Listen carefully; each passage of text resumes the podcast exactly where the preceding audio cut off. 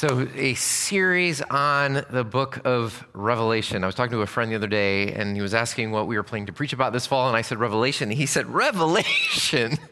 Why are you doing that? And you might be asking that yourself. Why would we be doing a fall series on the book of Revelation? Well, I figured that since our lives are full of so much uncertainty, uh, confusion and division, it would just be good for us to tackle one of the most perplexing, confounding, and controversial books in the Bible. Doesn't that sound great? Wise idea. Um, well, I'm kidding, of course, a little bit, yet Revelation is a highly controversial book, probably one of the most controversial books in the Bible, and frankly, it has been from the very beginning. I've heard it said that there are two kinds of Christians. There are those who are obsessed with the book of Revelation and those who avoid it at all costs. And for most of my Christian life, I was in that second category. I was raised in a church that never said anything or taught anything about the book of Revelation. I was uh, avoided it personally myself. It just seemed so strange and weird and scary and confusing. You know, full. Every time I tried to read it, I would encounter all of these symbols and colors and visions and seals and bowls and trumpets and blood and beasts and dragons and all kinds of crazy numbers and astrology and I mean just what and, and I would often find myself asking what is this even doing here? Why is this in the Bible? Why does this end the Bible? What is this book even about? Well a couple years ago I started studying this book. And I want you to know I have become convinced over the last couple years that this book is one of the most helpful, one of the most powerful, and one of the most relevant books in the whole Bible that speaks such a necessary word to us in this current moment. And even more than ever. I mean, I planned, I planned to do this series more than a year ago, and now suddenly even more relevant than ever. Now, why would that be? Well, a lot of it depends on how you read the book and how you interpret it. Now, when most of us think of the book of Revelation, uh, we immediately associate it with what we might call sort of end time enthusiasts. Uh, people who might use the book as a secret decoder of current and future world events, studying the numerology and the symbols and stirring up apocalyptic frenzy and making guesses about the return of Christ and the destruction of the world. Well, I, I just want to say up front uh, that that is not how I intend to interpret or preach through this book. And the reason is because I do not believe that is what this book was intended to be by the original author. The number one principle of faithful biblical interpretation, and I hope you always know this, you can write it, the front cover of your Bible. The number one principle of faithful biblical interpretation is to pay attention to the author's original intent. And what was the author's original intent of the book of Revelation? Well, that's what we're going to talk about today, but we can just say briefly here, you can see it from the very first few words of the book. Verse 1, verse 1, chapter 1, verse 1, the revelation of Jesus Christ. That's what this is, book is about the, the revealing of Jesus. Note it says revelation, not revelations, plural. That's a pet peeve of mine. It is not revelations, but the revelation of Jesus. That is John's goal in this book, more than anything else, above all other things, to reveal the person of Jesus, to display Jesus in all of his beauty, all of his glory, and all of his power. I love this quote from Bible scholar Darrell Johnson. He says this No other book of the Bible presents the gospel as powerfully as the last book does. It's quite a claim. No other book of the Bible, in the face of all that threatens to undo us, proclaims the good news of Jesus Christ the way the last book does. More particularly, in no other book of the Bible do we see Jesus as he is right now, as clearly and compellingly as we do in the last book. President, let me tell you, if, if, if, that statement is true, what he's saying, in light of all that we are going through, in the light of pandemics and social unrest and racial discord and natural disasters and impending election, financial instability, personal anxiety, in the face of all of this, here is what we most need right now a bigger, clearer vision of Jesus Christ. This is what we most need. This book is not offering to change your circumstances. It probably won't. But it is offering to change your perspective on your current circumstances to give you a new vision of reality in which Jesus, the Lamb on the throne, is at the center of reality, which will give you the perseverance and courage to patiently endure. It's one of the great themes of this book. And so that is what this book is offering a new, bigger, fresher, clearer vision of Jesus. So we can only get into some introductory materials today. Um, so let's just look at the first eight verses and just try to answer the simple question of what is this book? What is it? What kind of book is this? Your you know, eighth grade English teacher might say, What genre uh, is this book? If you, if you read the Chronicles of Narnia like it was a history book instead of children's fiction, then you will be very confused about history and think that animals can actually talk. You have to be clear on what a book is if you want to interpret and understand the book rightly. And so let's try to answer that question today. What kind of book is this so that we can understand and interpret it well? Okay? So let's answer that question by looking at what John himself, the author, says about what this book is. So, first of all, what we are clear about from the first eight verses is that Revelation is a letter. Revelation is a letter. Look at verse 4. John to the seven churches that are in Asia. So we see from the very start that this book is a letter, just like Romans or Galatians or 1 Peter. Revelation is actually the longest letter in the Bible. It is a letter written by a specific person to a specific audience who are living in a specific historical circumstance, who are living in specific places, dealing with certain specific historical trials. And so if we're going to understand this book, that's the first thing we got to do is recognize what was going on in the historical context of this time that would propel John the author to write this letter to these people. Who is, first of all, let's look at the author. Who is John? Well, most Christians in the first few centuries believed that this John was the Apostle John. Uh, this is the friend of Jesus, the same guy who wrote the Gospel of John. Other people believe, and most modern scholars believe, that the writing in Revelation is too different from that of the Apostle John, and so that this is another John, a different John, who was a pastor in Western Turkey, Asia Minor at the time. Well, I've read a lot about this. What do I think? I don't know. He just says his name is John.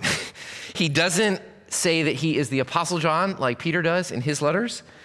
And so I think it's actually fine to be agnostic about this fact. We should always be careful never to insist that something is clear when the Bible doesn't make it clear. That's another important principle of biblical interpretation. And for this particular book, what's clear, what we're certain about, is that John was a pastor. He has been persecuted for his faith, exiled to an island prison called Patmos. He's been given an amazing vision from Jesus, and he's writing a letter about it to his friends who are in trouble. So that's what we know about John. Second, who are these friends? Who are these friends that he is writing to? Well, verse 4 just says, to the seven churches that are in Asia. Now, there were more than seven churches in Asia. Uh, what we'll see throughout this book is that John is a poet. He loves symbols, he loves numbers. There's all kinds of crazy numbers in this book. Uh, seven is a really important number to John because in the Bible, seven signifies completion or wholeness. So when John says to the seven churches of Asia, he's just basically, it's a shorthand way of saying to all the churches in Asia. Now, why didn't he just say all the churches? I don't know. It just sounds cooler, I guess, to say seven, seven churches. So he's writing a letter, and this letter was what's called a circular letter that was meant to be circulated through all of the churches in Asia Minor. So you can see in verse 3, it says, Blessed is the one who reads aloud the words of this prophecy that would literally happen. Um, there were no church buildings at the time. Uh, Christians could not gather in large gatherings. Um, another reason why this book is quite relevant for this moment. And so Christians would gather in small household micro gatherings in their homes. And this letter from John would get circulated from city to city. And when the letter arrived, someone who could read, there were very few people who could read, would stand up in the gathering of Christians and they would read this letter from John from beginning to end. You thought church was long? Nuh-uh, not like this. so, so, so this is what's happening here. John is writing a circular letter to Christians to encourage them and give them hope. Why did they need hope? Because life was very hard for them at this time. It was about 90 AD when this book was written. This was written at the end of the first century, and at that time, the world felt like it was falling apart. In 70 AD, the city of Jerusalem and the temple had been destroyed. The most important city in the world. It was like New York City getting razed. Then Peter and Paul, the two great apostles, had been crucified. And then a terrible emperor came into rule called Domitian, who ordered that every subject of the Roman Empire worship him as Lord, and he began brutally persecuting and killing people who did not comply. And so John is writing to a group of people who feel like their world has fallen apart. Everything that they relied on for their own security has been stripped away. Their lives have been turned upside down. They feel confused and anxious and insecure and scared. And so John is writing them a letter to encourage them and give them hope and call them to persevere. And you say, Well, I need a letter like that too, because I'm feeling a lot of those ways myself. Well, listen, friends, here's what's so amazing about the Bible. Yes, this book was not written to you, but it is written for you. Because the Holy Spirit has taken the words of John and he has given them to us through the Word of God. And so this is not just a word to them, it is a word for you in your anxiety, in your sense of displacement, in your discouragement. This is a letter, a God a letter from God given and written for you. So receive it at that. Revelation is a letter. Second, though, it's a prophecy. Revelation is a prophecy. We see five times in Revelation, John says that this book is a prophecy. Look at verse 3. Blessed is the one who reads aloud the words of this prophecy. Now, this is one of those times when we need to be really careful to not take our modern English understanding of a word and superimpose it on an ancient meaning of a word. When we hear the word prophecy, we think of prediction, prediction of the future, predicting things that haven't happened yet. And this predictive approach to interpreting the book of Revelation has, in the last half of the 20th century up till today, become the dominant way that American evangelical Christians have interpreted the book of Revelation. This approach sees Revelation as being almost exclusively about the future, what will happen at the end of the world. This approach has been popularized by books like Hal Lindsey's book, Late Great Planet Earth. Um, and then it was really popularized by the Left Behind series, the books and the movies that came after it. And in this view, Revelation essentially gives us a secret coded transcript of the future events that will happen in history. And each generation is invited to, to figure out how current socio political events line up with the prophecy of John. Well, I could go into great detail why I believe this is the wrong approach. Um, I don't have time to do that now. I might do that on a podcast. But for now, I will just say that much of this form of interpretation is based on a misunderstanding of the word prophecy. In the ancient world of the Bible, prophecy is not about prediction, but declaration. Not, pre- not prediction, but declaration. Look at what biblical scholar Michael Gorman says. He says prophecy is not primarily about making pronouncements and predictions about the future. Instead, it's about speaking words of comfort and challenge on behalf of God to the people of God so that they are better equipped to live faithfully in their present context than in their or here and now. Or, in the words of Eugene Peterson, prophets are not fortune tellers. The prophet is the person who says, Thus saith the Lord. So, when you hear the word prophecy, don't hear prediction hear declaration. And sometimes the declaration might be a word about the future, but more often than not in the book of Revelation, it's a word for the here and now. And that's what John is doing. What does he want to declare? What is the word that he, the prophet, is bringing?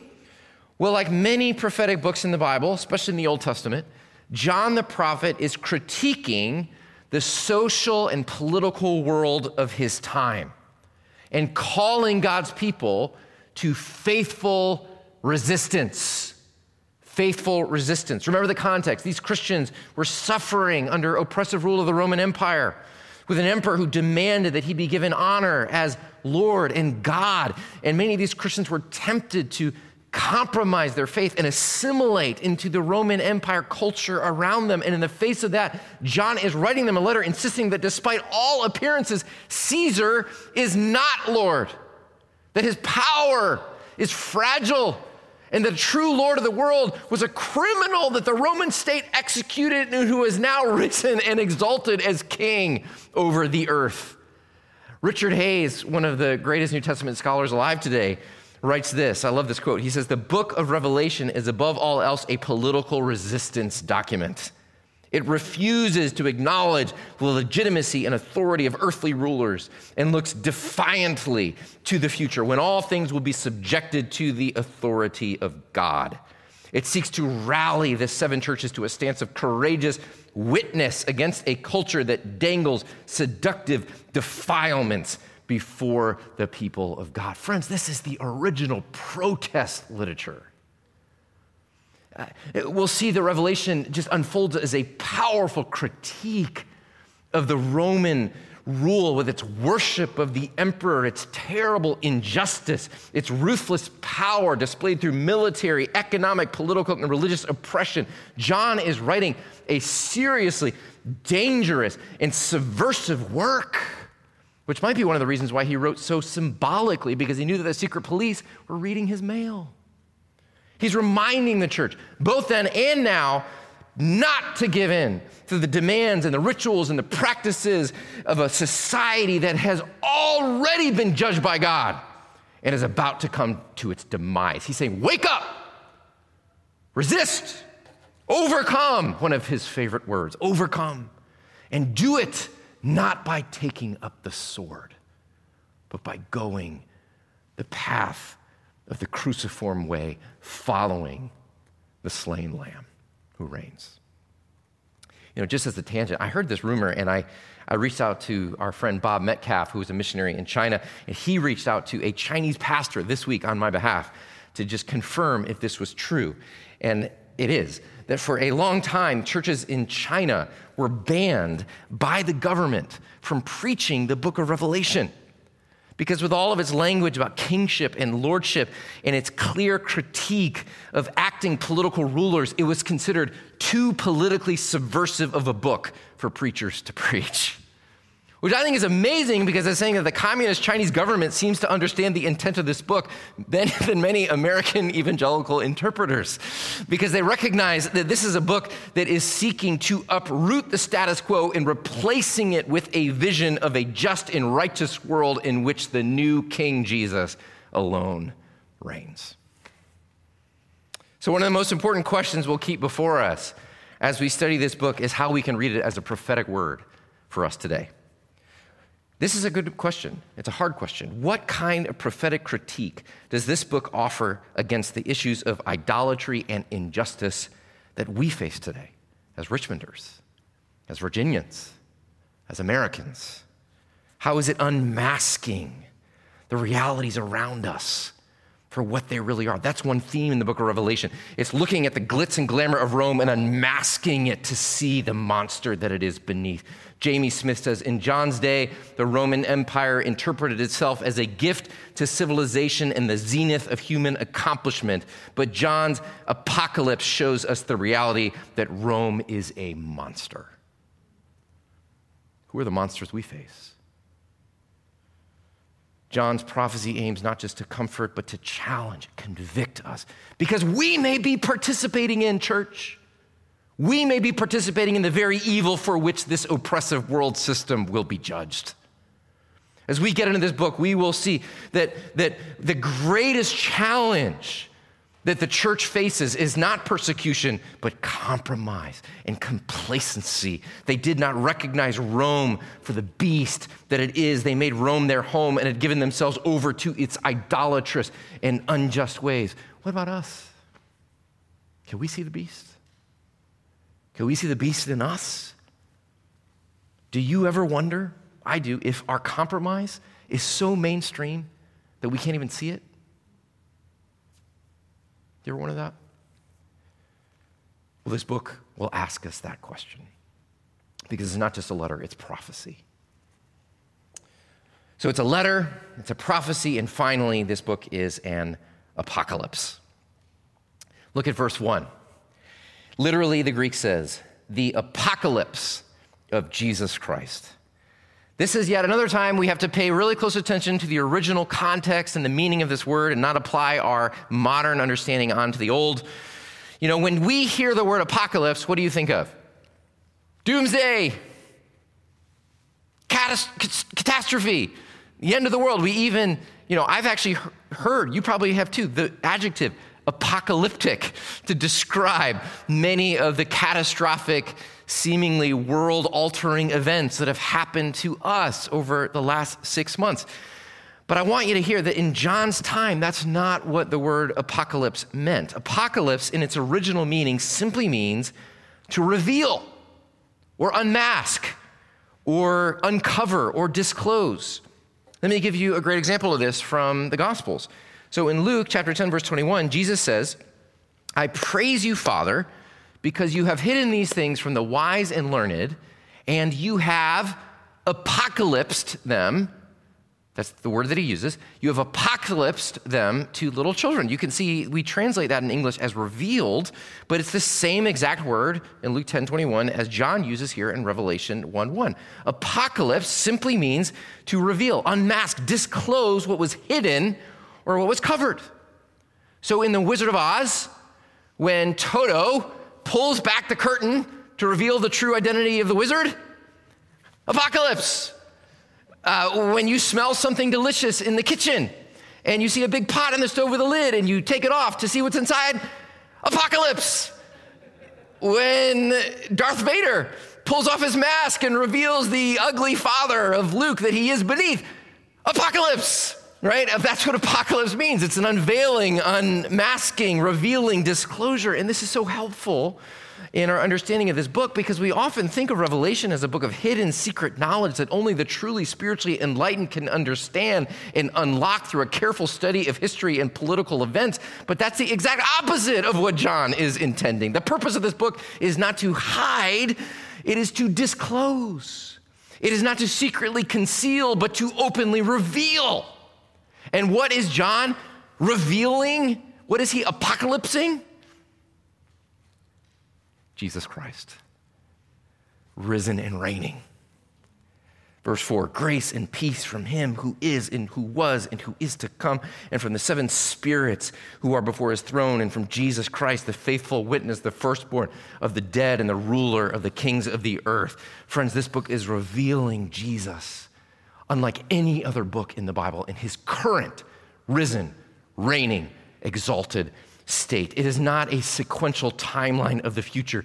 It is an, an imaginative telling and retelling of the story of salvation, with in every case centering that story in the person of Jesus, displaying Jesus in kaleidoscopic portraiture. We will see Jesus in this book as the first and the last the Alpha and the Omega, the living one, the faithful witness, the ruler of the kings of the earth, the potentate of history, the triumphant rider, the bridegroom, the lion, and above all, the slain lamb who was slain and is now ruling and reigning over history. This book, more than anything else, is pulling back the curtain, opening up the pot, unmasking reality, insisting things are not what they seem. More is going on right now than you can perceive. It may look like the world is unraveling. It may appear that the ruthless and powerful cannot be stopped. It may seem like the poor and the oppressed will never have justice. It may seem like your situation is dire. It might look like you will never get out of this mess that you are in. But here is reality. Despite all that might seem to the contrary, despite your feelings and perceptions or common sense might tell you, this is the greatest truth of the reality of the universe. The Lamb has triumphed and he is on the throne. Apocalypse. And in that light, in light of who Jesus is and what he is right now and what he will do when he comes to renew all things, this book is inviting you to live differently, live faithfully, resist the violent, death dealing, dignity stealing, sin drenched, power mongering society around you, and follow this slain lamb into the new creation. It is a call to action, call to radical discipleship. John Stott says this Revelation is above all else an unveiling of the greatness and glory of Jesus Christ. For this is what a beleaguered church needs more than anything else, not a series of prophecies about the past or the future or a coded panorama of church history, but a disclosure of the incomparable Christ, once crucified, now resurrected and reigning, and one day returning in power and great glory. This is what we need more than anything else. Certainly what I need. Y'all, this has been a rough week. it's been one of those weeks where I just thought, when is, when is this going to end? The season that we're in. And you know, John has had a endless series of rough weeks. And he, after he had this vision of Jesus, his circumstances weren't any different. He was still stuck on Patmos. He was still in isolation, still hungry, still alone. His circumstances weren't different. But he was different. He was different because his perspective had been changed. His imagination had been opened to see reality as it truly is with Jesus, the Lamb on the throne. And he's now writing to his friends, he's writing to you to offer that same encouragement. You who are tired and worn out and burned out and weary and fed up and confused and afraid, this book will not likely change your circumstances, but it can change your perspective on your circumstances so that your eyes are open to see things as they really are. So, those of us who are struggling to keep going, who are faltering and failing, you are invited to see Jesus, the faithful witness. Those of us who are living with a fear of sickness and death are invited to see Jesus, the firstborn among the dead. Those of us who spend huge amounts of time fretting about political movements and the outcome of the upcoming election in November need to see Jesus as the ruler of the kings of the earth. And those of us burdened by guilt and shame need to hear loudly and clearly that Jesus loves you and has freed you from your sin by his blood. So, what we need more than anything, more than anyone, is a revelation, a disclosure an uncovering, an unmasking, an apocalypse of Jesus Christ and who he is for us. Let's pray that happens for us this fall. Let's pray. Lord God, we do thank you and praise you for this mysterious, wild, sometimes seemingly incomprehensible book. Uh, and we invite your Holy Spirit to help us as we study it together this fall that we would read it in the way that John intended it to be read as a revealing of true reality in which Jesus, the slain lamb, is on the throne. Change our perspective so that we might endure patiently and faithfully. We pray in Christ's name. Amen.